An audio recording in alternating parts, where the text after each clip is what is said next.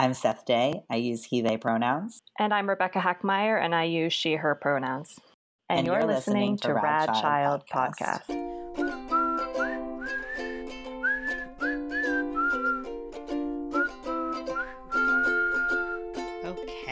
thanks for joining us for another episode of Way to Go and Room to Grow. Uh, today, we are going to be talking a little bit about intersectionality and sort of by nature of the intersection of it. Uh, we're also going to be talking a little bit about privilege.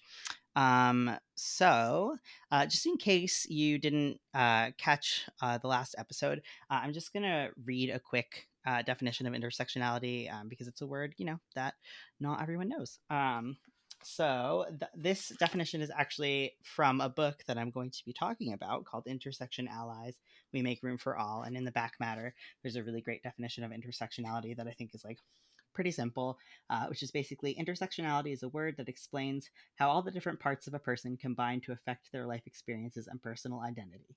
Age, ability, skin color, religion, citizenship, body size, and culture all make up our personal identity and influence how we are and how we live who we are and how we live. Excuse me. Um, and there's a further uh, further definition than that, but that's sort of the baseline um, that I thought was kind of a good general idea. Um, so, for example, right, like I have, you know, most of us have many intersectional identities. So, like, I am, um, you know, a queer person, and I'm also um, a person, a disabled person, and I'm also, you know, so like those those kinds of um, those kinds of things that are just all our all our different identities. Yeah. Um, before we start, Rebecca, do you have anything to add to that? No, no, I thought. Okay. cool. Yeah, that was well said. well, that's because I read it from a book and didn't take it from my head. oh my gosh. Um, but anyway, so so yeah, I guess um, I'll just jump right in and talk about this book, um, which I absolutely love. I w- actually found it uh, in a local bookstore called Drawn and Quarterly. Which shout out to Drawn and Quarterly. They're an amazing bookstore. They often um, I often, every time I've gone there, I found books I hadn't heard of. Um, and that's actually where I found the Love Your Body by Jessica Sanders. Uh, it was the same trip that mm-hmm. I found this book called Intersection Allies. And not only the last time I went there, I think it was I don't even know if it was during Pride. Like, I don't even think it was a Pride display. They just had a table that was all like LGBTQIA books for kids. And I was like, yeah. um, so there, if you're in Montreal, definitely check them out. Um, I think you can still order books from them now currently. Um, and they have an adult bookstore and a kids bookstore. Uh, but anyway, enough enough about Drawn and Quarterly. This is just my ad, my free ad for Drawn and Quarterly. Um, but so this book is called Intersection Allies: We Make Room for All, and it has several authors. It's by Chelsea Johnson, Latoya Council, and Carolyn Choi, and it's illustrated by Ashley Seil Smith. Um, and so all of the uh, authors are women of color um, which I, I thought was awesome. And I thought, like, for a book about intersectionality, it was nice that there were multiple authors. So it wasn't coming from one perspective, um, which I, I really appreciated. And this was published uh, by Dottir Press and, um, in 2019. So it's fairly new. And we love. And, we love Dottir Press, right? Thank like, you. I'm like, I don't know if that's how I pronounce it, so thank you. I mean, I, I don't totally know either, but I know that. um, what else have they have they done? I don't remember. It's uh uh not my idea a book about whiteness oh oh yeah i forgot that grandma you anastasia higginbotham's anastasia higginbotham's books. Yeah yeah yeah. Um i'm bad with remembering publishers unless they come up a lot. A lot a lot. Um but anyway yeah definitely check them out. So this book is basically it's uh, a rhyming book about a group of friends and sort of their differences and their intersectional identities. Um so uh, there's um, I don't know why I'm looking at my notes like why did I write that? um, so there's sort of this beginning kind of mantra, like it sort of shows the uh, you know the friends and uh, sort of talks about some of their differences and you know they're they just um, they're kind of playing. And then there's sort of this mantra that is in the beginning and the end of the book that says where there's room for some we make room for all. Friends can be allies no matter how small. Um, and then there's just a lot of different uh, as we go through sort of the different stories of the kids and how they kind of intersect um, there's you know a character who is in a wheelchair there's a character who uh, is from a single um, single parent family uh, and they also talk about right like they talk about the first kid and then they talk about the second kid and they're like oh like my you know they come over after school and they're you know because like their parent is still working or whatever needs the support and so they talk about this kind of community support which i really like. Um, there's one kid who's gender nonconforming uh, there's also um, a kid who wears a hijab and i'm going to uh, read this page just because i really liked it. Um, it and before so just because it references this character kate um, and kate is the the kid who's gender nonconforming. And so on this page we see um, this uh, little girl wearing a hijab and she's getting ready. She's like tying her laces of her ballet shoes and she's doing ballet uh, on the next page. And so it says my name is adila and just like kate what i wear inspires endless debate. Some give some chant some sing some pray. My hijab is a choice. You can choose your own way um, and it just shows her uh, doing ballet. And then it says uh, on the next page, the clothes that you wear never justify hatred. Clothes can be pay- playful, simple, or sacred. Covered, adorned, or with casual flair, my body's my own. I dress it with care. Um, and so, uh, what I really like, it kind of reminds me uh, of Just Ask by Sonia Sotomayor in the way that the stories intersect, like really like we'll be talking right we were talking about kate and how you know kate wears you know gender nonconforming and wears clothes that you know maybe some people don't get get what's going on there. And then we're shifting to talking about the next character but it's you know we're connecting it to the last character. Mm-hmm. um and so it's done because i think sometimes books can that could be like books like this can be like okay here's one thing and one thing and one thing and one thing and they're all sort of disconnected um, and I like that they are talking about different things, but they're weaving the stories together. Um, so they also um, talk about uh, there's a little black girl, and so they uh, talk about race, right? And they're basically um, they're watching the news, um, and uh, let me just find this page. Um, is this the right? Oh, that's not the page I thought it was. Hmm. Oh, so in the in the page that they're talking about race, um, it's a little black girl, and they're sort of watching the news. And then on the next page, it's her sort of standing with her arms crossed in front of like the National Guard, um, which is like a really strong image. And those pages say, "My name is Nia, and with what's on the news, it's easy to be frightened or sing the blues. For her, for them, for him, for me, we all deserve to breathe and be free." And then the next spread of pages is um it's like all a bunch of different people at a protest. And also what i'm noticing as i'm looking at this is it's a lot of um, black and brown people and with like sort of a smattering of white people, mm. um, which I appreciate. Uh, mm-hmm. And it says, The color of our skin is no reason to hide. We protest for safety, equality, and pride. Our friends join along in solidarity and love. This is the stuff that allies are made of. So it's like basically a Black Lives Matter protest, but there's they're also showing that they're you know allies there. There's like a kid holding up a big sign that says ally, um, and there's kids holding up all different all different signs. Um, and then there's also a character uh, who is a water protector. There's one character who um, all of the text is actually in Spanish because that's the, the language that she speaks at home. Um, there's one character who's an immigrant from Korea. There's a character who's a refugee. Um, so there's just like all all these different sorts of uh, intersectionalities and identities. I'm just gonna again. I'm looking at my notes. I should have looked this over before I did this today. um, but there's there's one other page that I wanted to read, and it's this beautiful page that's like all these different hands um, of different colors, and one of the uh, two of the hands have henna on them. Some of them have like nail polish. There's just all these different hands.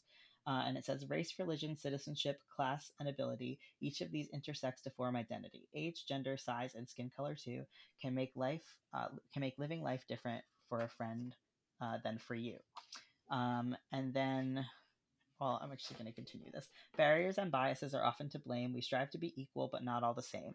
Life's ups and downs can take many forms, but standing together will rewrite the norms. And then it repeats that sort of mantra where there's room for some, we make room for all. Friends can be allies no matter how small. Um, and so I I love this book. Um, it was one of those books that I immediately like saw it.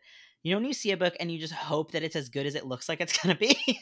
Mm-hmm. um, I had that moment when I saw the cover of this book. I was like, a book about intersectionality, and it did not disappoint. Um, it has, as I sort of mentioned as I was going through the book, it has super diverse illustrations and this really beautiful um, style of art. Um, it's like I said, it's that kind of combination of like a narrative and informational text. Um, also, also similar to like it feels good to be yourself in the way that mm. they did that book. Um, and there's extensive back matter. Um, like I said, there's it starts out with like what is intersectionality. It has a great uh, lengthier definition than I read, and it even and then it has moments in the back matter, which I thought was interesting because back matter isn't often um, directly talking to the reader. And so there's questions in here like take a moment to think about your own experiences and identity. What are some of the things that make you you? Right? Think back to the parts of who you are that make you you. Which of those identities come with privilege? How can you use your privilege to be an ally or to a friend? Right? So it has these discussion questions sort of in the text in the back, which I think is really cool. There's also a great, I'll share this on um, on social media, on uh, Instagram at least, but there's also this really great Venn diagram of intersectionalities um, that has sort of different identities and kind of explaining uh, what visually what that means. And then there's even a page by page discussion guide. So like for hmm. every single page, there is a little paragraph discussion guide.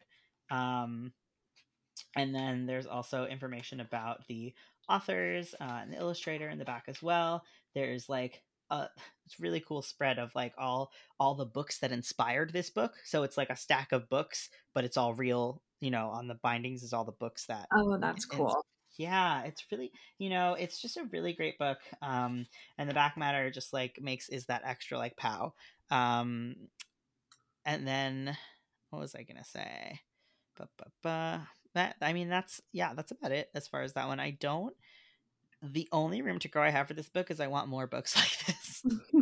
has nothing to do with this book. I just would love more books about um, topics like this, like privilege, intersectionality, these kinds of like tricky topics, um, and done in a way that like I feel like because there are characters in this book, you can connect more than if it was just like this is what intersectionality is. You know what I mean? Mm-hmm. Um, like I was talking about in that same way they did in Just Ask, in that same way that they did in It Feels Good to Be uh, Yourself. Um, yeah, I just I really like that. I feel like it's for those kinds of topics. I feel like it's a really good melding of um, you know sort of styles. Um, so yeah, right. Uh, yeah, it was a really it was a really good one. The next one I want to talk about is for slightly uh, younger uh, kids, and it's called We Are Little Feminists Families. And this is actually, I recently discovered this. Um, I think it was on probably on a Facebook group, one of my um, many children's book Facebook groups.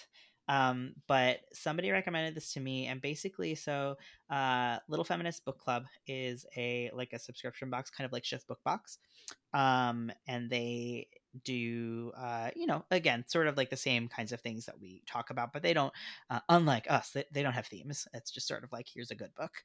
Mm. Um, but but in general they're they're really good um, and they basically they sort of did a survey and they with their uh you know with their um, readers and they were like hey so what kinds of books are your kids liking? And with the young young kids they really enjoyed books that had pictures photographs of real families and real kids.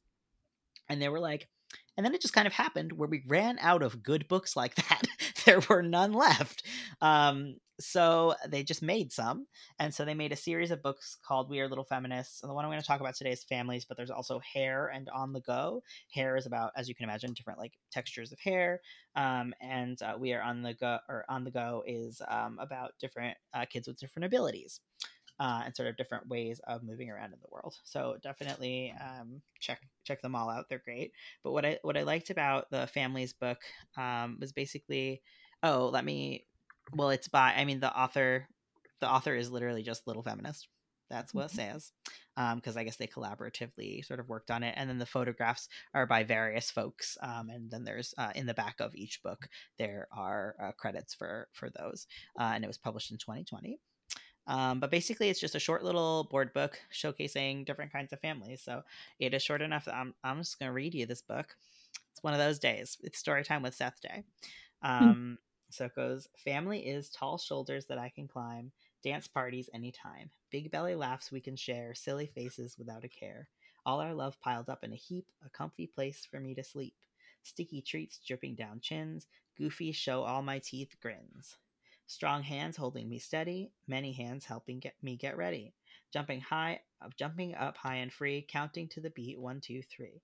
Holding me close as I grow, family is love from my head to my toes. So it's just this cute little like rhyming, almost like a poem. Um, and so in it in of itself like it's very simple right? But what i love about it is first of all like i was saying it has real photographs which as someone who works with young kids they are like captivated by picture especially of babies. They love looking at other kids and babies. Um but any book we have like that they just like stare at. Um uh, out of all of these so there's about 14 pages out of these 14 pages there are about two to three like straight cis presenting families um which i was like yeah yes great. We already have that representation. Um so there's like just great across the board there's great representation. There's like multicultural multiracial families. There's a pregnant trans man um actually Trystan Reese who was on the podcast previously um there's a muslim family so there's just like all kinds of things going on and there's lots of intersectional identities as well like um there are like queer people of color. Um, there are uh, there are two kids who are um, people of color and also gender nonconforming. Um, there are you know people of size. There are people who are older. Um, so it's like all all different kinds of people, um, which is what I love about all all of their their the three books. Honestly, is that it's just like uh, a variety of different kinds of people and different ways of expressing yourself. And I I always love a book when I open a book and like the first family represented is a queer family. I'm like like we're not hidden in the back somewhere. um so yeah, overall I really I really like this one. I again don't have a room to grow. Um which is awesome. Two books in a row. I don't have anything to say about. Um, right. It's just like, yay, we're getting there. We're doing something's happening here. Um, but yeah, both of those I really liked. Um, so those are more for like the intersectionality, and then I wanted to talk about two that were more about privilege, um, because uh, sort of like that, um, like they were talking about in in intersection allies, like there's there's definitely this intersection between intersectionality and privilege, um, where a lot of uh, you know inter those identities have a lot to do with oppression um, and and things like that where we need to sort of examine which of our identities come with privilege um, and things like that. So I wanted to talk a little bit about privilege as well. And uh, the one there's one book that I really like. It's actually funny. I reached out to this is um an, a, kid, a kid's book about book, and I reached out to them and I was like, hey, can I have a review copy of a kid's book about privilege? And they were like, sure, here you go. And then I was looking at my bookshelf and I realized I had already bought it. uh, but anyway, so uh, this book is a kids a kids book about white privilege, um, and it's by Ben Sand. And uh, there, as you'll you know if you've heard me talk about these books before, there are no illustrators because there are no illustrations. Uh, it's just words. Right. It's I'm like curious. Yes. words. Yes. Exactly. Um, but I'm curious who who does the graphic design. They Right. should get credit. That would be shouted out. Yeah. As now now that my wife's uh, doing graphic design, I'm like, hey, why isn't the graphic designer on here? No, for sure. Yeah, but I'm so I'm not sure who who does that work, but someone definitely does. Uh, and that was published by a Kids Book About in 2020, so it's very recent. And basically, it's uh, as you can imagine by the title, it's a book that breaks down what white privilege is. Um, so it starts by talking about skin color and how sort of how we call people, you know, white and black, even that though that's not really like the color of our skin, right? Um, and so there's there's like a page where it's like hold your hand up to this page. Like is your skin white? Like no. Um and it sort of like explains explains that and then uh i, I like the definition of privilege that they because first they talk about what privilege is before they jump into sort of white privilege. And so they explain privilege as when someone has an advantage they haven't earned. Um, and i like that it's sort of like a very simple explanation and uh, it was actually really interesting when we were talking about this in the last episode um, uh, Kim, uh, our the, our guest Kim, was talking about this example of that I really I really appreciated, which was basically imagine there's a jungle gym, and some kids are tall enough to reach it, and some kids aren't tall enough to reach it, and it's it's not the kids either kid's fault that they're tall enough to reach it or that they aren't tall enough. But the fact is that some kids have access to it and some kids don't.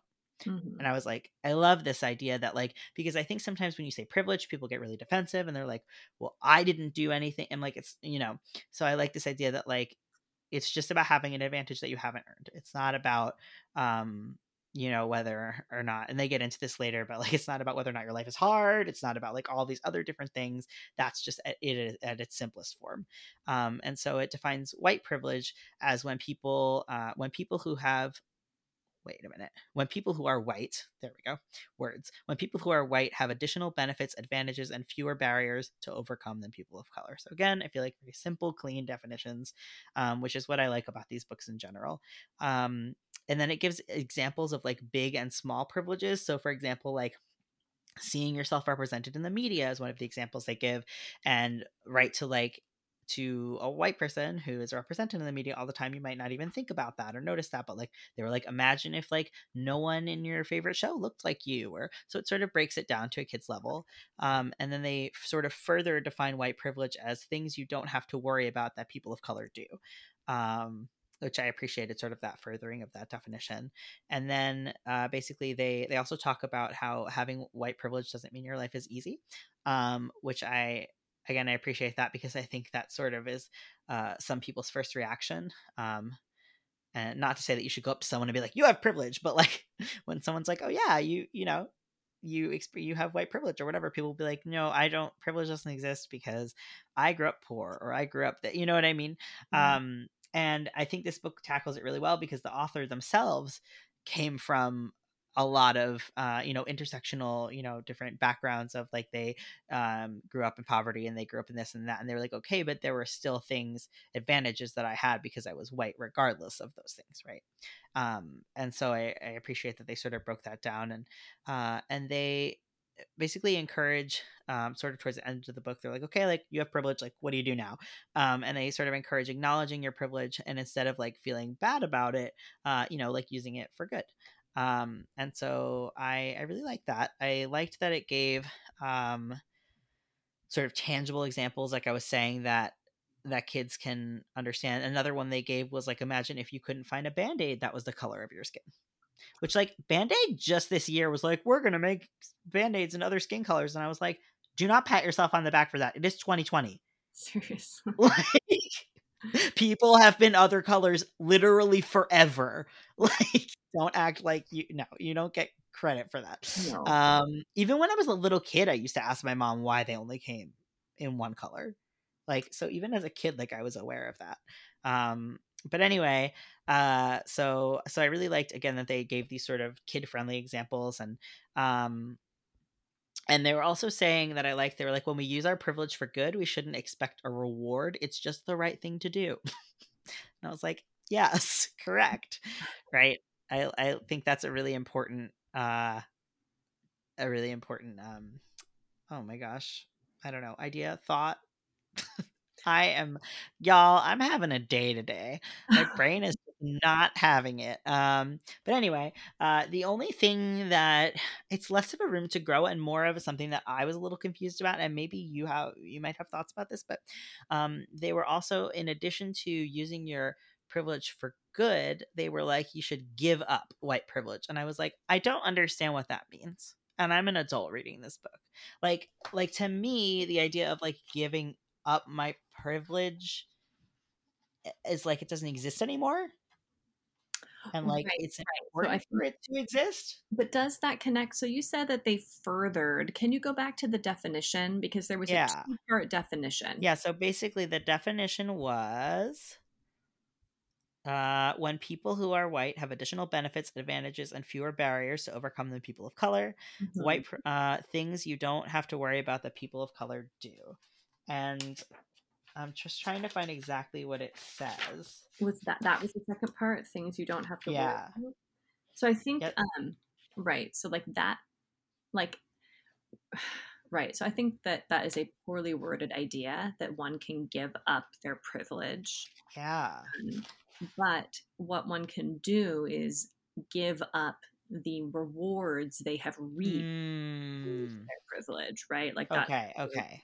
That makes more sense to me, but I was like as an adult I was like what does that mean? I don't understand this. Yeah. Um so I think that could have maybe been developed further if that that It was their intention. kind of tried to reap the i'm sorry they kind of tried to um, wrap in the consequences of privilege like in Mhm. the definition of privilege itself Yeah. right like in that kind of two part definition and so now they're saying and you need to give that up but what they really mean is you need to give up the kind of the Like the benefits. the benefits Yeah, no, that makes so much more sense than giving up my privilege, which is like, uh, what?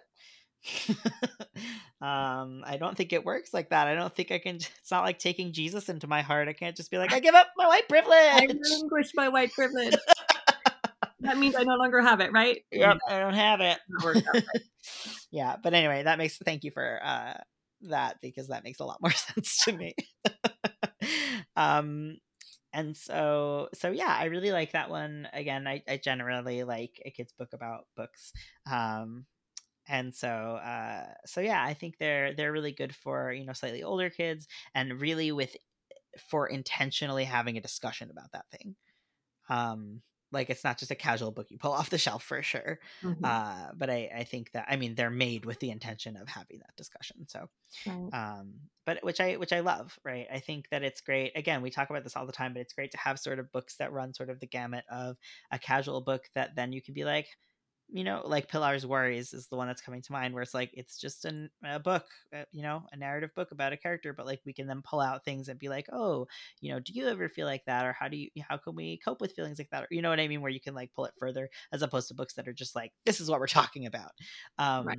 and i think that that you know it's great to have that whole rainbow of books.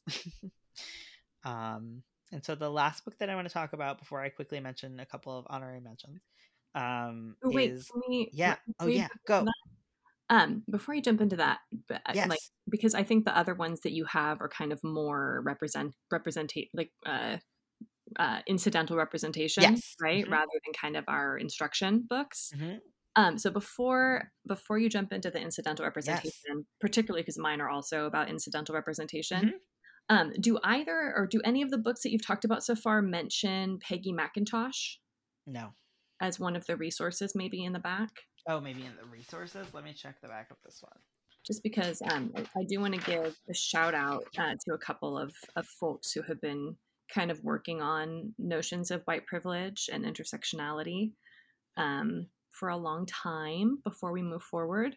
this Um, and one is Peggy McIntosh, who is um, the author of the 1988 essay Unpacking the Invisible Knapsack Hmm. which has a lot of that um, kind of those ideas that um, privilege is turning on your television and seeing representation of Mhm. yourself without giving it a second thought like knowing that the people in your workplace likely share your like religious and spiritual background you know like Mhm. those sorts of that kind of checklist is from um, is from her essay unpacking the invisible knapsack oh wow. I Um, did not know that. It she- is not mentioned in the back of intersection allies Yeah, and Um, she is um, the founder of the National Seed Project on Inclusive Curriculum, and is a you know an anti-racism activist and um, senior research scientist for the Wellesley Centers for Women.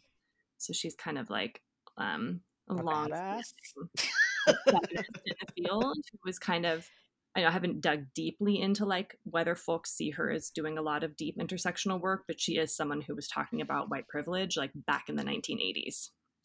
Wow, So- that's awesome. I Yeah. I love I love people who like I always think this is a sidetrack to probably cut out, but I that's what I always think is interesting when I think about politicians and I look at like I just hate politicians and politics and all of it. But I think it's interesting when you look at politicians and it's like, "Oh, did you like decide that you were okay with gay marriage because everybody, you know, because that was like the popular idea or were you always fighting for this thing?" You know what I mean? And that's what that's what I love about Bernie Sanders. This is my plug for Bernie Sanders and this thing that's going to be cut out is that like there are pictures of him like like you know getting arrested at like ri- you know like at like uh protests for all kinds of things his whole life um and and so i always think that's interesting about like i don't know again this is like a weird tangent but um when people are like no i've been like t- talking about this thing forever Yeah.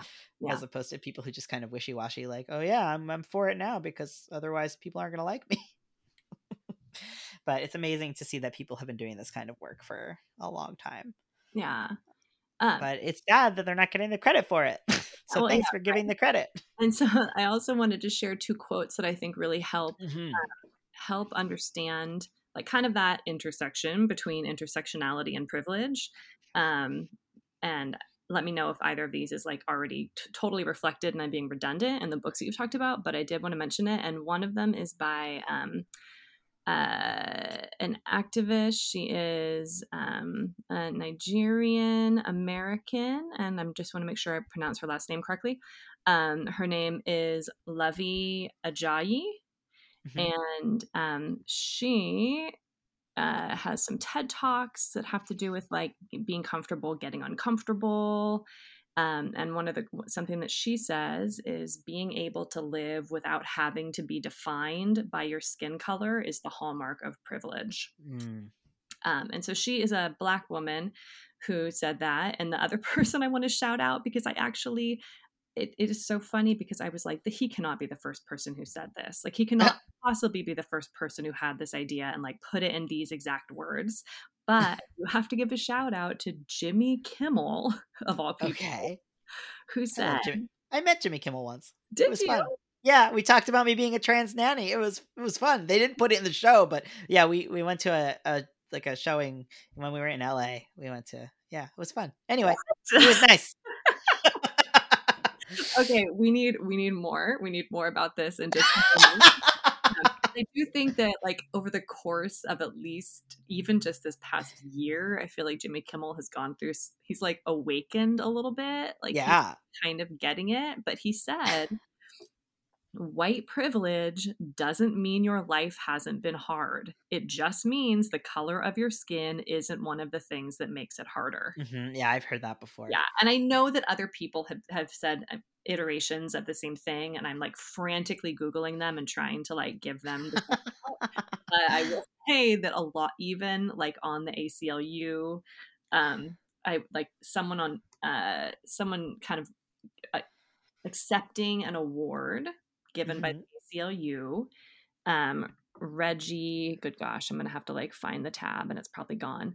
But even basically, even he said, like, recently I heard it quoted, and he said that. I'm like, he's quoting Jimmy Kimmel. So, oh my gosh. Tell tell tell tell the listeners a little bit more about meeting Jimmy Kimmel. Um yeah, so when I I once had a job uh, in New York, in New York City, uh, working with a family who was quite wealthy, and they wanted were deciding if they wanted to be bi-coastal, and so they took me to LA with them for a month um, uh, to see if they liked it there, and uh, because uh, they were very nice and uh, very generous, and it was my birthday month, so they surprised me and flew Cat out to meet me there, so, and then gave me a week off uh, to spend with her. Uh, and so we, um, I was trying to. You can basically go on websites uh, where you can be like, I want to be, you know, in the audience of whatever show, and I just like applied for a million of them, and we got Jimmy Kimmel, mm-hmm. uh, you know, ones that we were interested in, mm-hmm. and mm-hmm. uh, and we went there. That's where I lost my nice Swiss Army knife because they took it. when I and we forgot to get it on the way out because Kat was having a panic attack, and I was just like, ah, we gotta go. Uh, I was just like, I was just like, you know, bulldozing through the crowd, like, ah, watch out for my wife's having a panic attack. You move. Um, but anyway, uh, so we we went and in the I don't know if they, they were asking like who had come from far away, and so Kat raised her hand because she was still living she was living in Montreal at the time. Well, she still lives here. She's living in Montreal, um, and so she raised her hand, and they were talking to her, and they were like, "Oh, who's with you?" And we were chatting, and I don't know how we got into the topic of me being a nanny, um, but we were talking about me being a male nanny, and he was very nice. I, they, it didn't get on the show, and you can't see us in the, the thing, but we were there. I promise. That's so fun. But yeah, it was, you know, that was it. It was nice. I should have said something funny, I guess, and got put on the show, but I'm not funny enough. Sometimes you gotta, you know, say what's real. I know, I did. Mm-hmm. Um, but anyway, so on that note, I guess I'll jump to my next book. Um, Please do. So, so this is my my last official book, and then I have a couple of honorary mentions. But um, because the ones that I was talking about before were more literal, you know, um, sort of just like this is what it's about. Uh, and this one is a little bit more, um, you know, it's a story, uh, and it happens to uh, you know, kind of touch on on these themes. So it's called Jacob's Eye Patch, and it's a rather. This is sad that this is old now. It's like it was an older book. It's from 2013, um, and uh, you know, so I was kind of surprised I hadn't heard of it. Uh, and it is by um, Beth Kobliner and Jacob Shaw, and illustrated by um, Jules uh, Feiffer, who uh, also illustrated um, Bark George, which is one of my favorite silly kids books, um, and is also illustrated by Jacob Shaw as well. Uh, they tag teamed it. Um, first of all, if you haven't, if you don't know about Bark George, it is a ridiculous, silly book, and it is great for story times, and you should read it. Anyway, so it was uh, published by Simon and Schuster in 2013, and basically it's it's a book about this little boy named Jacob who wears an eye patch. And his mom is taking him to the store after school, right? It's like after school, and they have plans to go to the store to buy this light up globe that he really wants. Uh, you know, like a globe of the earth. And, you know, but like all these things keep coming up and like everywhere they go, like first, uh, first they have to go like pick up his older brother, and then they have to go meet their dad for ice cream, and then they have to do this and that. And he's like, come on, like there's only one left. They're gonna run out, you know. So that's sort of like the running theme of this book. And everywhere they go, people are asking questions about his eye patch. And he's like, basically, he's like, generally, I don't mind asking questions, answering questions about my eye patch, but like, I am busy, read the room. Um, like, I don't want to answer questions now. And, but, you know, but then like, but like my mom was answering the questions and then you know this person was like my sibling was answering the questions and you know so the whole time he's just like listen i don't have time for these questions right now. And but the whole point is like in general he doesn't mind answering them but like this is not the time. And and so eventually he does get to the store and they and they um and he gets his globe. Well first first he shows up and it's gone and he gets very upset at all of these people that had to answer ask these stupid questions uh, but then his sister had gotten there early and bought it for him Aww. So it was all okay. But then once he has his globe, a little girl asks about his eye patch, and he's like, happy to answer the question now because this is an appropriate time to ask a question. also, it is a kid and not an adult. Like, you should know better adults um but anyway uh so so that's sort of like the gist of the book um i i like it because it has it, i think it sort of incidentally talks about ability privilege um and this idea right that like i don't have to answer a million questions a day about my like I have invisible disabilities, so like I don't have to answer a million questions a day usually about my disabilities. Um, and so I think it sort of gives us a window into that world and like how or and like I think you can also translate that you know you can have that conversation and translate that to other things right like it must be annoying to be asked about being trans all the time or like if you're a boy or a girl right or like all the you know all these different whatever you know um mm-hmm. like different kinds of things about different identities uh i think you can kind of you know make that bridge um and uh I, you know i also like talking you know you can talk about that idea of like first of all like not every disabled person wants to answer your questions and like also there's a time and a place for those questions right like that's one of the one of the things that my friend charlie who was in the episode about visible disabilities said he was like listen if i am sitting on the train doing nothing, I don't have headphones in, I'm not reading a book, you can come up to me and ask me a question. If I am rushing somewhere, don't ask me why I walk funny. Like leave me alone, you know. Um and and so I I never saw that represented in a book before and I really uh so I really liked that. My only room to grow is that it is very white. Um the only person of color in the book that I could find, even in the background, was the little girl who asks him the question at the very end. There might have been a like one or two others in the very in the background background, but I you know mm-hmm. it was very white. Um, because you know you can't no intersectionality. You can't have two things at once. Um, so so that was uh kind of my only gripe with that book. But overall I really liked it. And again, it was the first book I saw that kind of tackled that asking of questions that um, you know, people with differences get. Um and so I appreciated that that conversation. Um, and then I just have two quick uh, honorary mentions. One is a book that we've talked about already, um, which is My Footprints by Bao. Uh, and I wanted to talk about this because, um, you know, we we sort of talked about it in detail in our, uh, I believe it was the sexuality episode, um, sexual orientation episode. Um, but uh, I like this because it's not only is it a, you know, it's it's about um, a little girl who is Thai. She's from a multiracial two mom family. Um, and so we're getting like queerness and we're getting like people of color, multiracial, you know, multiracial family and queerness all in one book, um, which is a great, you know, just intersection of it's just like, yeah, that's a person who exists in the world, right? Um, but happens to have intersectional identities. Um, and so I liked that as sort of an incidental uh, representation of that. And then there was another book I actually um, I subscribed to PJ Library, um, which if you are um, a a person of the Jewish faith or an educator. It's also cool for educators to subscribe. Um, PJ Library is a uh, basically this awesome uh, initiative um, where they will send you uh, a book for uh, the child or children in your uh, in your life. Um, every I think it's every month. Um, uh, I sometimes I feel like they come more than that, but anyway mm-hmm. it's funny because i uh you know i sort of emailed them and was like hey i'm an educator. I'm not jewish but i'm an educator. Like is it okay? And they're like yeah, that's fine. Uh because i didn't want to take the books away from people who needed them.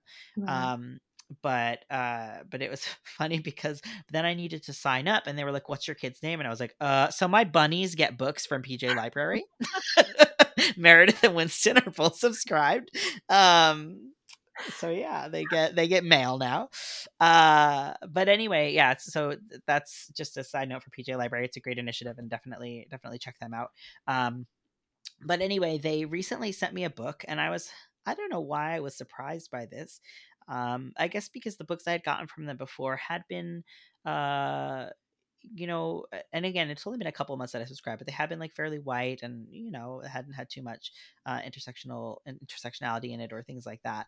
Um, but not to say that they don't do that because in the past they they have lots of really great lists about books like that and they have but like my experience with them hadn't been like that. So i was kind of surprised when i got this book. You know when you like you're you're looking at a book and you're like is this a queer family or are they just friends? Like what's going to happen here? Um but there's this really there's a book that they sent me called um havdalah sky and uh, it's uh, it's by Chris Bar- Barash, I believe I'm saying that right, and illustrated by Sarita Rich. And basically, it's a poem for the end of Shabbat. If you don't know what Shabbat is, uh, it's basically sort of like the Jewish rest time during the week, um, and it's also you know sort of a, a sacred time for some some families. Um, and uh, but what I liked about this book, it, you know, it was just sort of like this sweet little poem, but it was a two mom family and an interracial family, and they were Jewish, and I was like, yes you can be all of those things. And like it had nothing to do with with this you know it was just a nice poem for shabbat but we got to see this representation of a, like a multiracial two mom family. Mm. um and it was just really sweet. And i you know again i don't know what the sort of intention was but i read one of the moms as being indigenous um, which I which I really really liked, and I, I liked that it was you know uh, sort of ambiguous, where I feel like different people could kind of put their identities in there and be like, hey, like that mom looks like me, or you know whatever. Mm-hmm. Um, but uh, but yeah, I really so I really appreciated that, um, which is just like I love when there's just incidental representation of things. Like i i really dislike this idea that often happens in media where it's like you can only be one like you can't you know be in a wheelchair and have a hijab or you can't you know have a disability and be a person of color right like you right can... and the thing that makes you marginalized is going to be the problem that this story yeah. is out to solve or yes you know, like, and I'm, exactly. I'm so glad that we've moved away from like that that's no longer the only way that we see yeah absolutely and it is like like when we talk about a book like jacob's eye patch like that book it is important to have books that are talking about like right he you know has a disability and we're talking about that disability and that's eh, but and that disability causes some tension in the story. But like really this is a story about a kid who wants to get a globe. Like he's just like come on guys i don't have time for this. You know um and, and the conflict yeah. or the uh the tension uh, what is it called in a story? Like the i guess it is the conflict right? The conflict yeah, is yeah. caused by his disability? No it's not that he can't uh, see the globe because he, you know, one only, you know, or he's God, how to say that? He has sight in one eye. It's like the conflict is people being like inconsiderate of him. Yeah. Yes. Yeah. Um, but I all that to say that I think it's important that we do have books about, you know, like, uh, you know, a, a specific identity like that. But I think it's also important that we just have a we can have a character who's doing whatever and also happens to be whoever. You know what I mean? Like, like I can be you know, it can be about a little girl in hijab who's like going on an adventure in the jungle or like whatever. You know what I mean? It doesn't have to Mm-hmm. be the fact that, and, then, and like, right, we have some great books about what is a hijab and uh, why do people wear hijabs, and those are super important, right? But also, like, you could just be a little girl wearing, wearing a hijab doing whatever, Yep. you know? Um, so I think that both of those kinds of books are really important. And I think moving away, you know, I feel like we have a lot of those books now that are like, this is what's happening. It's okay. Um, in the same way that I feel like we, you know, with like uh Heather Has Two Mommies, for example, was one of the first very popular books like that that was like, it's okay to have two parents that are the same sex. And like that was really important when it first came out, but like we're kind of over that now. Um like we have those books uh and we uh, you know we don't need more books like that i think in certain categories of identities Well, yeah, and I appreciate that now there are explainers, right? There are Mhm. kind of formative books on more nuanced identity Mhm. intersections um, that were not even on the radar of oh totally But now, so now we can, and so hopefully we'll continue to move the spectrum so that now all of those identities are, you know, become the incidental representation with more regularity, even though obviously i know it feels like it it always works like that right? Like first we need the like this is what it is and this is why it's okay and then we can like kind of get some incidental representation and you know and then it moves on to the next identity right? It feels like it works so slowly in publishing. Like we can only do one thing at a time.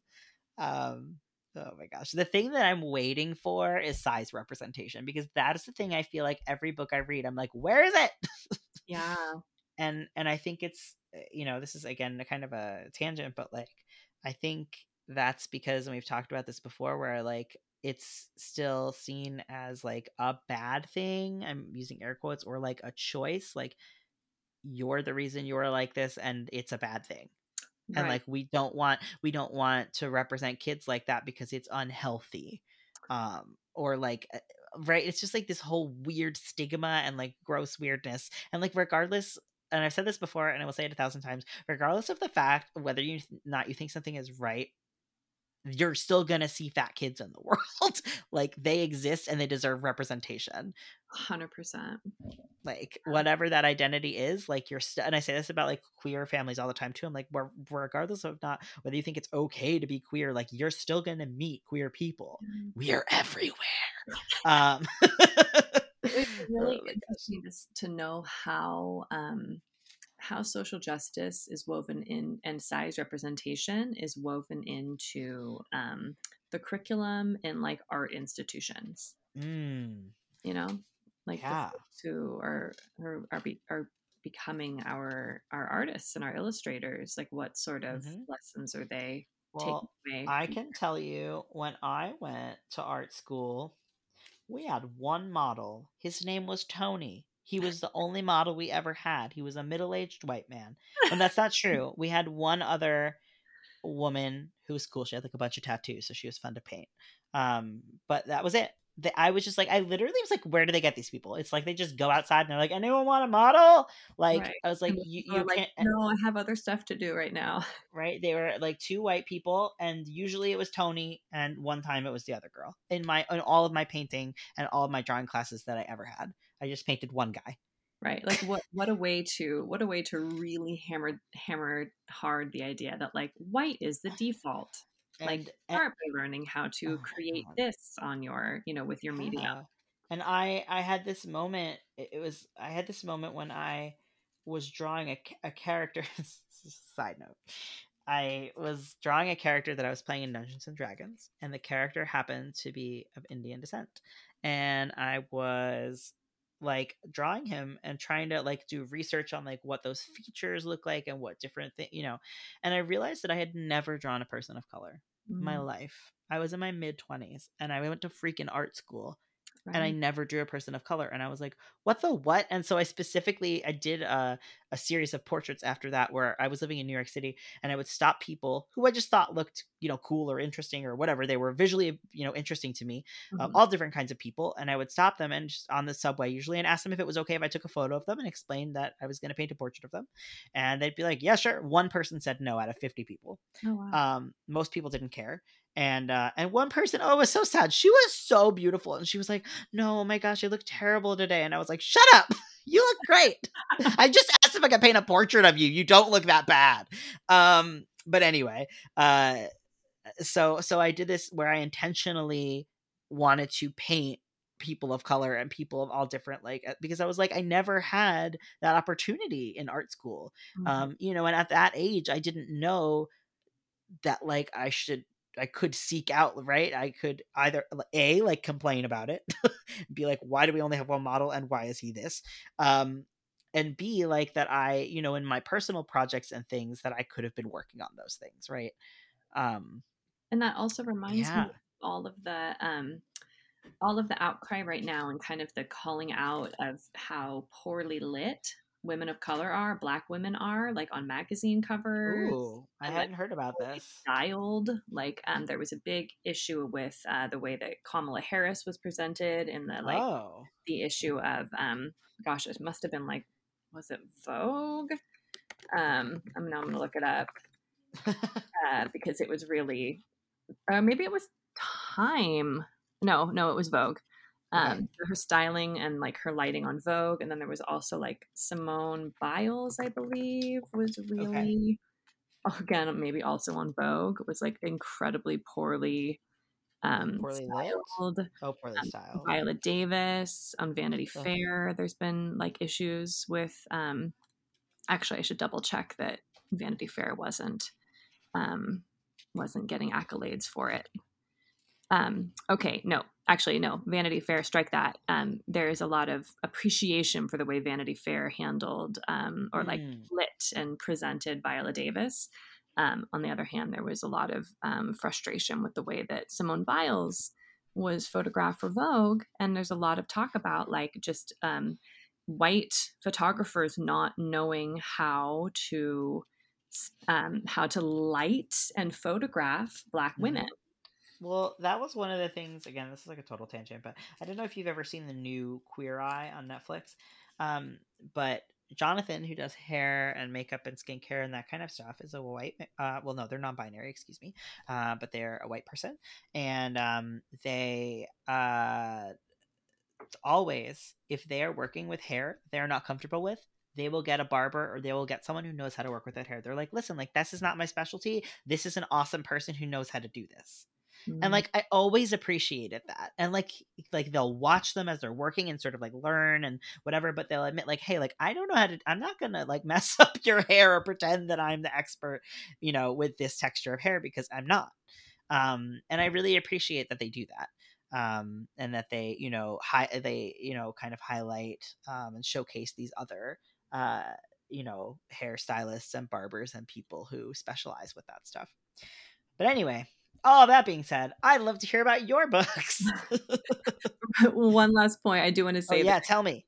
No, I just want to say it looks like there is a little bit of um, contention around this picture of Viola Davis on Vanity Fair, oh. um, but that has to do with um, the way that maybe that she's been styled as like a ah. darker ah. skinned black woman versus how she might be styled if she were a lighter skinned black woman. Oh. So this is stuff. This is an art. This is an art thing too, right? This is not just a narrative thing. Mm-hmm. This is not just a text thing. Like, um, this is this has to do with cultural shifts in all of our institutions including um, the way that artists uh, learn their craft right? absolutely right? Because like if i'm going to school and i'm drawing a bunch of like skinny white people like and then i'm an illustrator like how am i supposed to know eh, i'm gonna go with what i'm comfortable with and what i know how to do. Right. You know what i learned how to do Mm-hmm. Okay. Um, so let me go ahead and pull up the right tabs so that I can tell you a little bit that I want to feature Ooh. this week.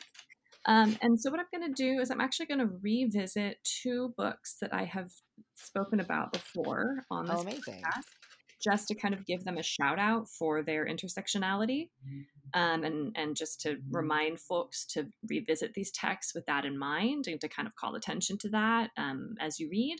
And then I'll talk about one that I that I want to kind of focus on today.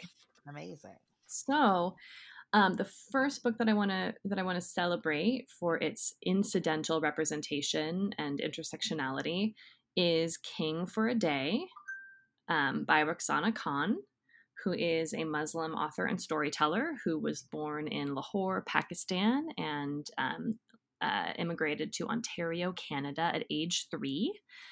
Um, whose works all uh, have this really joyful energy that what she says about her works is many times you pick up a picture book and it's either poignant or funny. Why not have both? And that is kind of like a theme throughout her stories. There's always um, uh, really wonderful, uh, like buoyancy and lightness to her works, even when she's talking about something more intense or something more poignant um, in her stories. And so in King for a Day, um, it is about the cel- the festival of Basant, which is um, it, which celebrates the arrival of spring, and it is the uh, it is the kite like the kite flying festival in uh, that takes place in Lahore. And during Basant, the people of Lahore move to their rooftops, and everyone flies kites, and they end up kind of using the kites to battle each other and so you win when you kind of cut the string of the other kite and the other can kite. Can I just jump in and say like as someone who grew up in the united states as like a white person in the united states um and uh, you know also like an italian person uh we and also now living in canada we have like no fun holidays like this Right. like i don't have any fun holidays like this like my, the most exciting holiday is maybe like Christmas, I guess, that I have because I get I get presents. and that's the most thing that's exciting about it. Like I don't Easter, I guess when you're a kid is fun. There's an Easter egg hunt.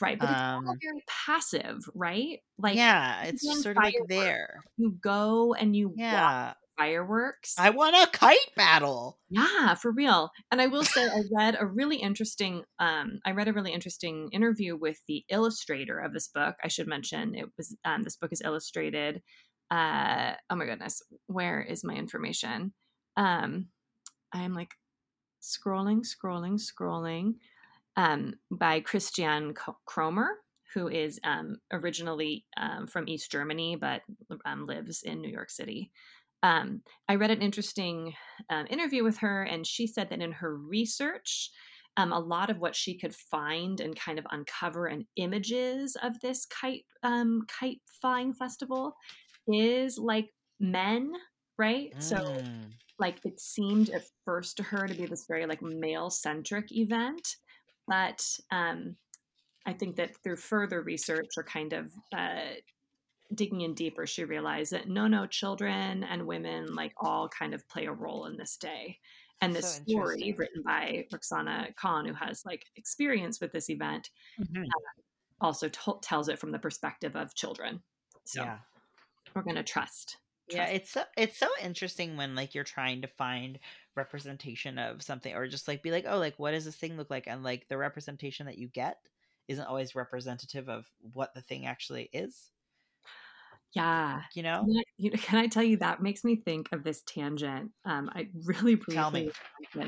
Um, I was listening to another podcast, How Does This Get Made? Um, with Paul Scheer and Jason Mantzoukis and June Diane Raphael. And on one of their minisodes, uh, Jason Mantzoukas was talking about one of the new Star Wars like properties that I am not at all well versed in. But the Mandalorian. Uh, well, it was maybe, but the character that he was talking about was maybe Thrawn. I don't know enough about it. It wasn't Thor. It wasn't Thor. you know enough about to know right. Um, Star Wars to know that Thor isn't a part on, uh, he said basically, but what he said that made me think of what you just said was that this character, I guess, in order to understand a, a culture, in order to like defeat a group of people, he studies their art. So he studies, he gets Huh. very invested in studying the art of a culture as a way to understand like the way they might approach a battle. And like Mm. and I thought that was just really fascinating. Huh. Um, and also kind of reminds me of what we're talking about, which is like what what does the art in this country represent? What does it show Yeah. our beliefs and our value systems and Yeah, totally. values, right? Um, so anyway, Ugh. back to the back to the kite flying festival. Um, and you know, I, I just any, anytime I can mention Jason Mantzoukis, I'm going to mention Jason Mantzoukis. So, um, anyway, keep it in cat. Um, I so this story is a, uh, the the funny thing is okay. So this story is this kite flying festival, and it literally is like blow by blow the the the the fight between um Malik's kite falcon and like this bully and his fight his bat his uh his kite um to become kind of the king of Basant, right? And then and it's blow by blow talks about these kites flying like kind of like an action sequence in a movie like a I car love that. and my son was riveted by this uh by this scene and then at the end the real kind of um climax of this story is maybe that that he defeats this bully with this kite and he is the king. Yay. but then the denouement of this story is that the bully reappears and tries to take a kite from a little girl and Malik is up on top of his roof, you know, because he's that's where he's been flying the kites. And um, he ends up sending her down the kite so that this little girl who's being bullied actually gets this special treat that she kind of Aw. Delivered to her from the sky. Um, yeah. And the cool thing about this book is that it takes place in um in Lahore. So it and it so all everyone is people of color. Um and the other thing is that Malik it uses a wheelchair. And oh my gosh, I love that. I think I remembered that. right. And it but it's something that is um I don't think it is even referenced once. Oh It is God. just um, yes. part of who he is. Correct. identity. Um, and the story is not about, you know, oh no, how am I going to get up to the roof to fly my kites? Because I used to there. Like, no, no, no. Like this is like an amazing story about two kites battling each other, and the protagonist just happens to use a wheelchair, and it's phenomenal. Uh, so yeah, I think we should put a we'll put a interview the interview with the author or the illustrator in the show notes. It's an interview between the author and illustrator, which is kind of cool. Um, and yeah, uh, that is one book that I definitely want folks to take a look at with an I, appreciation. lo- I love that kind of incidental representation where it's just like literally it's not even mentioned. and that is right and that is um and that kind of like visible disability right like it, we rarely see it as incidental Yeah. representation like we're seeing it a little bit more but it is still extremely underrepresented underrepresented particularly to have it be completely incidental Yeah, so I love that so much. yeah um, and the other book that I just want to give a quick shout out, and I won't go won't go back into it because we kind of just I just talked about it recently, was I Dissent. Um, uh, Just so you know, Kat was recording that episode and she paused it and went into the living room and was like, We need this book. I was like, okay. um, yes, Ru- I, I Dissent, Ruth Bader Ginsburg Makes Her Mark, which is, you know, as I mentioned last week or last time we were together, written by Debbie Levy, um, illustrated by Elizabeth Baddeley, and um, of course, and was the winner of the Sydney Taylor Book Award and the National Jewish Book Award. Um, and it, you know, is the biography of Ruth Bader Ginsburg, who um, who had that intersectional challenges of being a woman at a time when expectations for women were very different from what or mainstream expectations for women were very different from what she wanted her life to look like and um, was a jewish woman you know was a jewish a person of jewish faith and so also was living at a time when anti-semitism uh, was rampant as it continues to be today I Uh, was gonna say.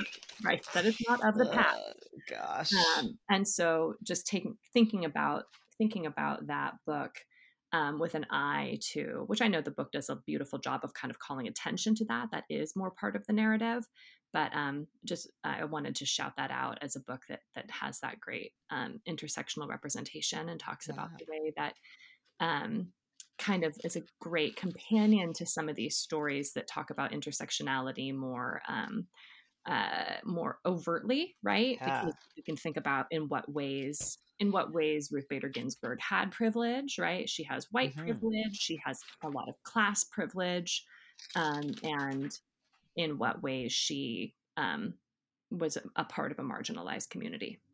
Yeah, absolutely. I love that. And I think that, um, I mean, you know, I don't know that, uh, I think sometimes we forget, I guess is what I'm trying to say, that like women are a marginalized community in a lot of ways. right.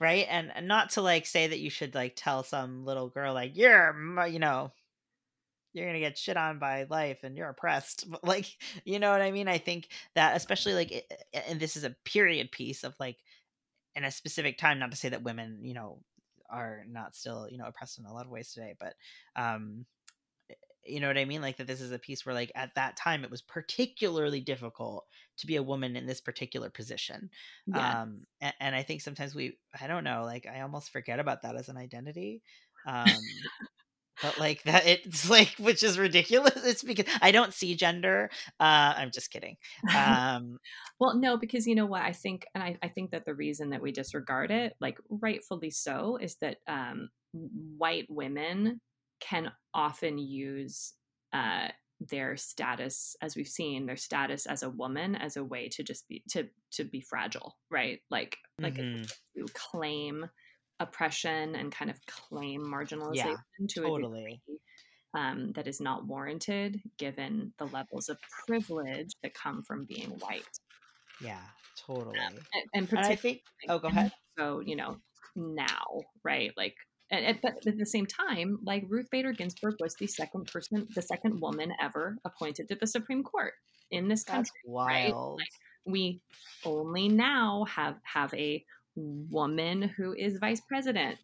Yep. We still have never had a female president, right? Like, so yeah. Uh, yeah, totally. There's still room to grow in this country. Mm-hmm. Just a little bit, a little smidge. Just a, just a scope. um, and so, but I do want to give a sh- so the kind of book that I want to focus on a little bit more specifically today and give a little more love to um, is a book that is the biography and a celebration of one of kind of this country's earliest intersectional activists. Um, and that is uh, Sojourner Truth's Step mm. Stride, written by Andrea Davis Pinkney, um, illustrated by Brian Pinkney, and published by Disney's Jump at the Sun Books in 2009. Um, oh, 2009. So this book is ancient, right? do you wanna? Do you wanna laugh? I, I that's when I graduated from high high school, preschool, high school, high school. Okay, 2009. You're such a baby. You're I know. I knew you were gonna say that. I'm a baby. A baby. No, I'm old and I'm falling apart. I know. yeah, and the funny thing is that we I know we laughed last week or a couple weeks ago when you were like, "Oh my gosh, this ancient book! It's from 2012." Um, yeah. But this book actually, there are some there are some uh, some languaging in it that I think would probably have been mm. differently if it was published today. Gotcha. It talks about um, it's from the perspective of Sojourner, so I do think that maybe it it works in this case, but it does talk about um, her master um, right talking about a slave like an, an enslaved mm-hmm. is referred to as master um, in this book um, and there are just a couple of, of things that i think that um, might yeah, be would have been would have been different if it had been published more yeah. recently yeah, yeah. um and so though i do what i want to do first is just tell you a little bit about this book um, and a little bit about Sojourner Truth, right? So Sojourner Truth, as the back matter tells us, with some um, with some information, um, was born in Ulster County, New York, in 1797. 1797. That's a little older than when this book was published. Just a little bit. that's what old looks like. Um, and uh, she um, grew up um, enslaved and ended up uh, being freed by um, orig- one of the one of the one of her enslavers promised that he would um, grant her her freedom or that she would work toward her freedom um, right around the time that that slavery was um, kind of being abolished in the North because she lived in the North. Um, but ultimately, he rescinded on that. But she was purchased by a Quaker family who uh-huh. did ultimately grant her her freedom. Okay, but like, what a dick. Uh, yeah. Oh, yeah. I mean, let's let's let's just say it goes without saying that all of the enslavers in this story are dicks. yeah, I I mean, I just imagine Sojourner Truth being like, "No takesy backsies," right?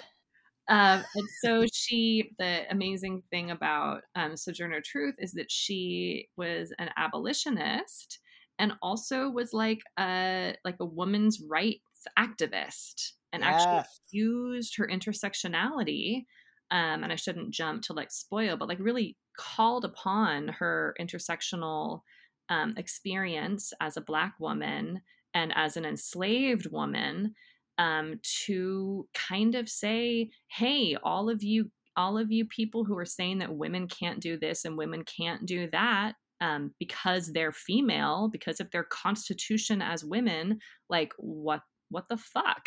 like, that's that's what she literally said after she said no takesy backsies. Well, and the funny these are direct quotes. Yeah, like, huh? Well, the funny thing is that actually, um, what's included in this story and what kind of the um, the myth of that moment is, is that she said, "Ain't I a woman?" and like ripped mm. over her shirt and revealed her breasts at some points. Mm-hmm. Uh, and mm-hmm. so the the speech has been has come down in history with the refrain, "Ain't I a woman?" But the funny thing is that, in fact, um, Sojourner Truth actually, well, she was, um, when she was born, her first language was Dutch because she lived in what? New York. That's um, wild. Yeah, right. And so um, uh, she likely did, and the original kind of transcription of this fiery speech did not include that refrain, so that someone took poetic license and kind of took the messaging and gave it like a southern spin, which is really interesting. That's but so um, yeah, so so um, so what the I love when history remembers a thing that's like totally just not what?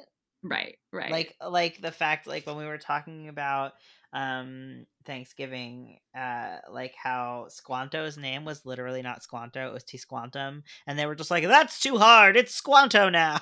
Right. and like history will forever remember him as Squanto. Yeah, well, that's what we do. We oh um God. We appropriate and we other and yep. we um, yeah re-identify. Uh, i think there's a word there that i'm missing that actually means all of that at the same time. Yeah we do that all the time and it's really yeah. bad things. So maybe yes yeah, so okay i take back i take back that i paraphrased it as what the fuck but that was the overall messaging.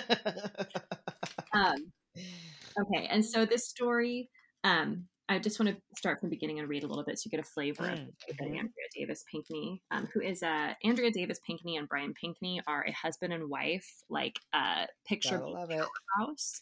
They've published like 20 or 30 books together. That's a lot um, of books. He is the son of Jerry Pinkney, who is a Caldecott Award winning, multiple times over um, illustrator. Um, and so she is also an editor. I think she currently is with Houghton. So um, they are like legacy and also like fantastic like creators um, and they do a lot of work celebrating um, black joy um, and so i it. think yeah and so actually i should say one of the reasons i wanted to talk about this book today is because i think it does a beautiful job um, we're recording this in february it is black history month um, but this book does a beautiful job of um, being about a historical figure but really not being about um, bring about Black joy and Black excellence. Um, and the way that I said it to myself, and I'm going to read to you what I wrote, and I realize my like writing voice and my talking voice are very different. but I write, um, I write, I wrote to myself today. Both Andrea Davis Pinkney and Brian Pinkney infuse joy into their storytelling, even when they are discussing or depicting hard truths. In this way, the books that they write, that they create, are not about enslavement or about the history of civil rights or abolition of, or the suffrage movement. Readers will need other resources to provide, provide context about all of those movements and what they struggled for and against and why. Instead, the Pinkneys highlight the stories of specific individuals and call attention to their excellence and their values. Um, yeah, I think that's so important, and it's something we don't talk about a lot because personally, um, I like I can totally admit this that uh, when I was um, spoilers, we're preparing an episode for Black History Month. Uh, we'll see if that actually happens. I don't know. If it doesn't happen, cut this out, cat. Um, but uh and i was asking for recommendations from folks and uh and it was gently pointed out to me by some folks that you know because uh, I had put kind of some examples of what I was looking for, books about, uh, you know, like I mean, Black history. Um, but unfortunately, right, a lot of Black history isn't isn't so happy, and um, what they were pointing out was especially for because i gave an age range i was specifically looking for like younger readers and they were like you know it's really important for especially for younger readers to be like you know focusing on stories of black joy um, and i think that's something that is is really really important uh, especially not to say that you can't talk about these things but i like what you were talking about where it's like it's not like they're not eh, you know they're glossing over the hard parts but they're kind of like eh, not making it about black suffering. Exactly if that makes sense. It sounds like at least from what you were saying. Right right and so i know so i'll read a little bit to give you the flavor of what i what yeah, i mean. Give me uh, that flavor. yeah it says um she was big she was black she was so beautiful her name was sojourner truth be told she was meant for great things meant for speaking meant for preaching meant for teaching the truth about freedom. Big, black, beautiful, true. That was Sojourner. Um, and then it begins, you know, Sojourner was born a slave. Her master named her Isabella and gives her um, uh, Sojourner's mother, Mau Mau Bet, and her father, James Bonfrey, took a first look at their child and decided to call her Belle Seems her newborn's cry was ringing in good news. Nothing quiet about that girl. Um, and she grows up. She's almost six feet tall, um, and she is, you know, very capable. Um, and all the work she's asked to do, or not asked to do, the work that she is forced to do as a someone who is enslaved. Um, she's actually sold away from her parents when she's nine years old. Um, and so it talks about these hard things, right? And it says this was the ugly way of slavery. Belle hated being treated as property, and she hated shucking, boiling, hauling, and working all day for her master, John Dumont. Um, and so she, it just talks about how she works um, harder and harder um, because he promises her her freedom. Um, and then ultimately, he doesn't honor his promise. And it says that's when Belle decided to run away. In search of freedom, Belle ran. She fled like tomorrow wasn't ever going to come. She covered some ground, child. She got gone. She refused to stop until she saw hope. Um, and what isn't included here is that she actually escaped with her infant daughter. Oh. Um, and then she ends up at the. I love the rhythm of this book. Yes, good rhythm. Exactly. And the energy, Brian Pinkney, um, his his line, like his, it's very like loose line, lots of color, um, a lot of mm. energy. Um, just it, really, it's not it's not painterly, right? It's just very mm-hmm. loose um, and very vivid, and um, yeah, just that. adds again kind of this infusion of joy and momentum to the story um, as she she ultimately gains her freedom and moves to New York City and works and makes money for her work. And um, start, and that's when she changes her name and begins to travel and speak her mind and uh, do work as an abolitionist and then ultimately also as a woman's rights activist. I I don't know why it like I don't know. This is just now occurring to me. But the fact that like you would name your slave like they were a pet, mm-hmm. like is wild to me. Yeah, like that. Oh, like I don't know. It just like struck me right now, like like that someone named her. Like was like ah, I don't like your name.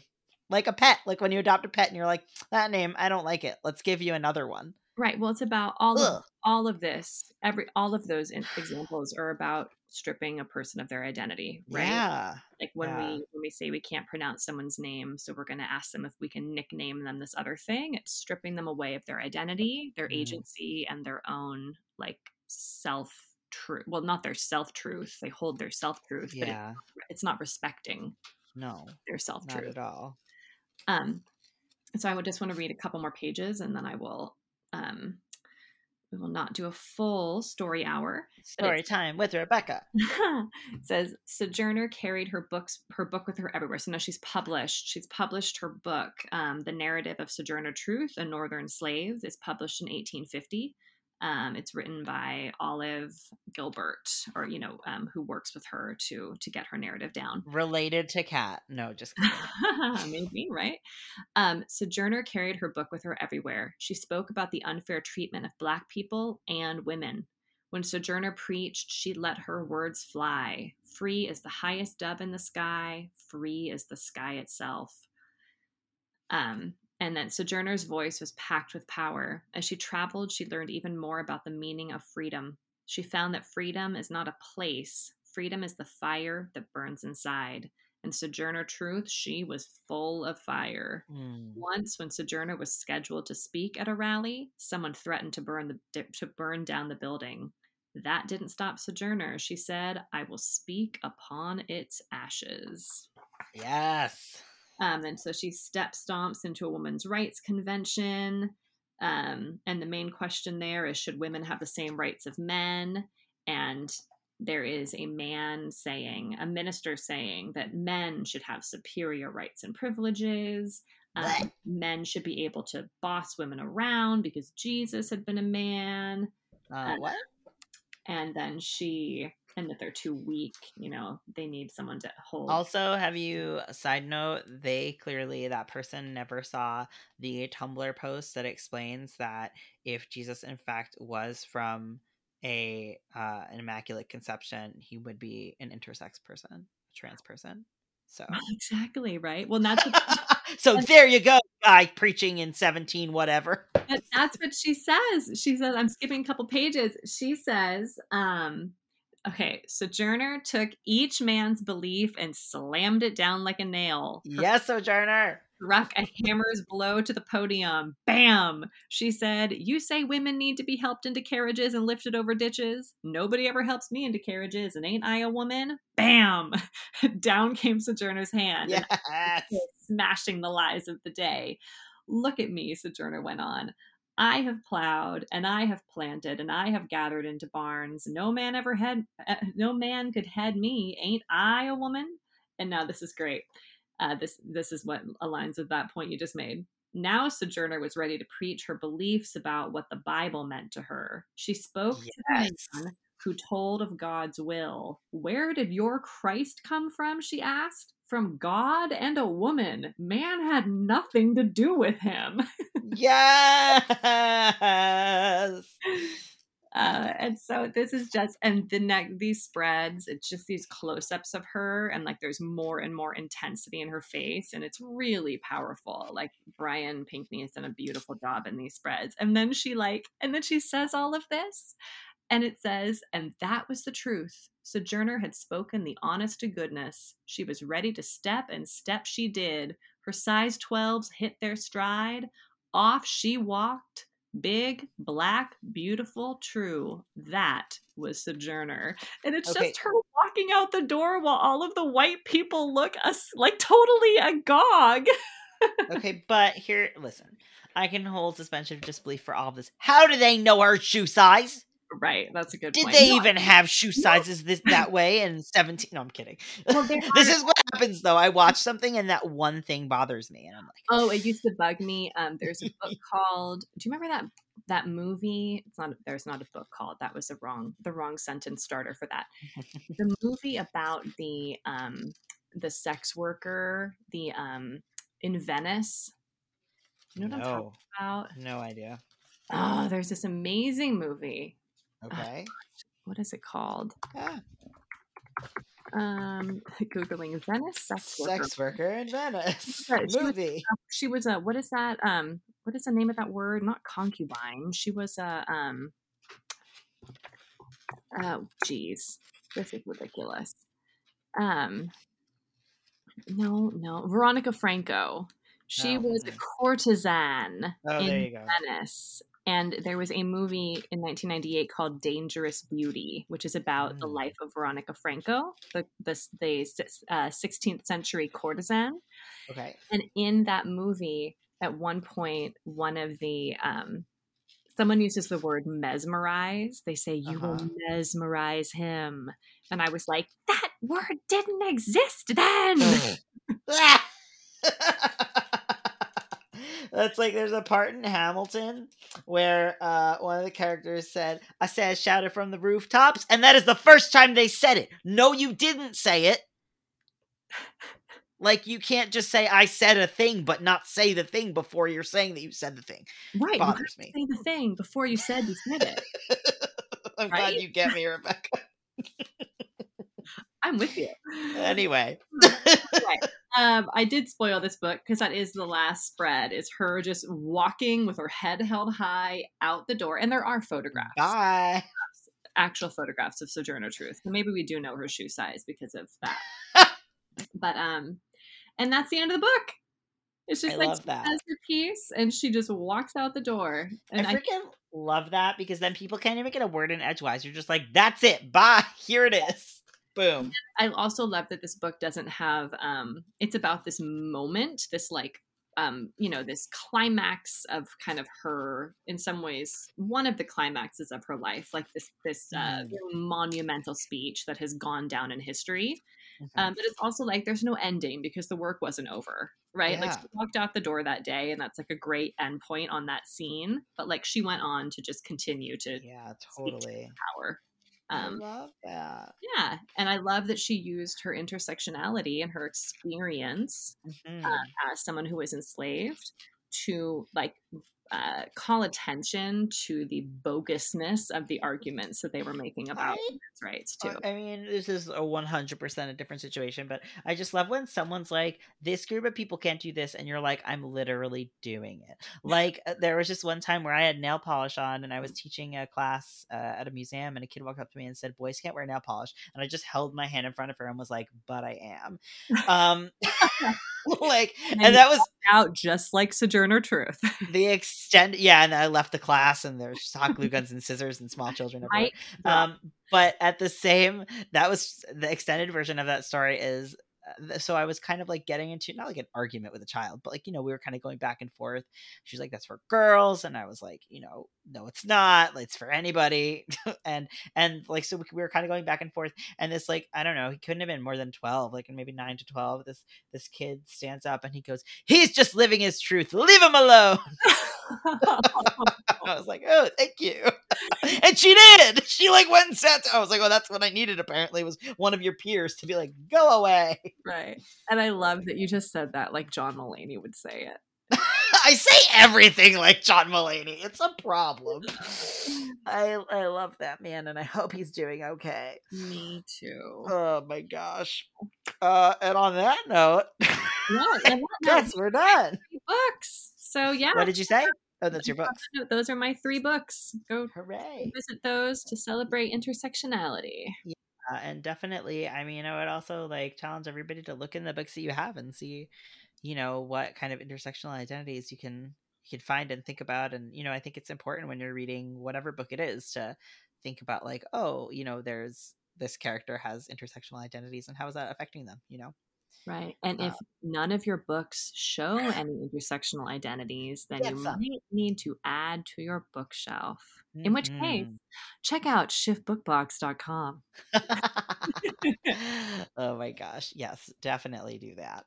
Um what was i thinking? Oh also uh, i just want to shout out that if you uh you know are interested in, in shift book box and getting cool things you can also do that on our kickstarter which is still happening we're actually uh, officially 100% funded technically Ooh. 103% so that's exciting mm-hmm. um, but we're still uh, accepting donations for another month uh, because we have some goals some stretch goals like uh, being able to do transcriptions of our episodes for deaf hard of hearing and folks with other mm-hmm. access needs um, as well as what are some of the other things there are other things my brain is right now.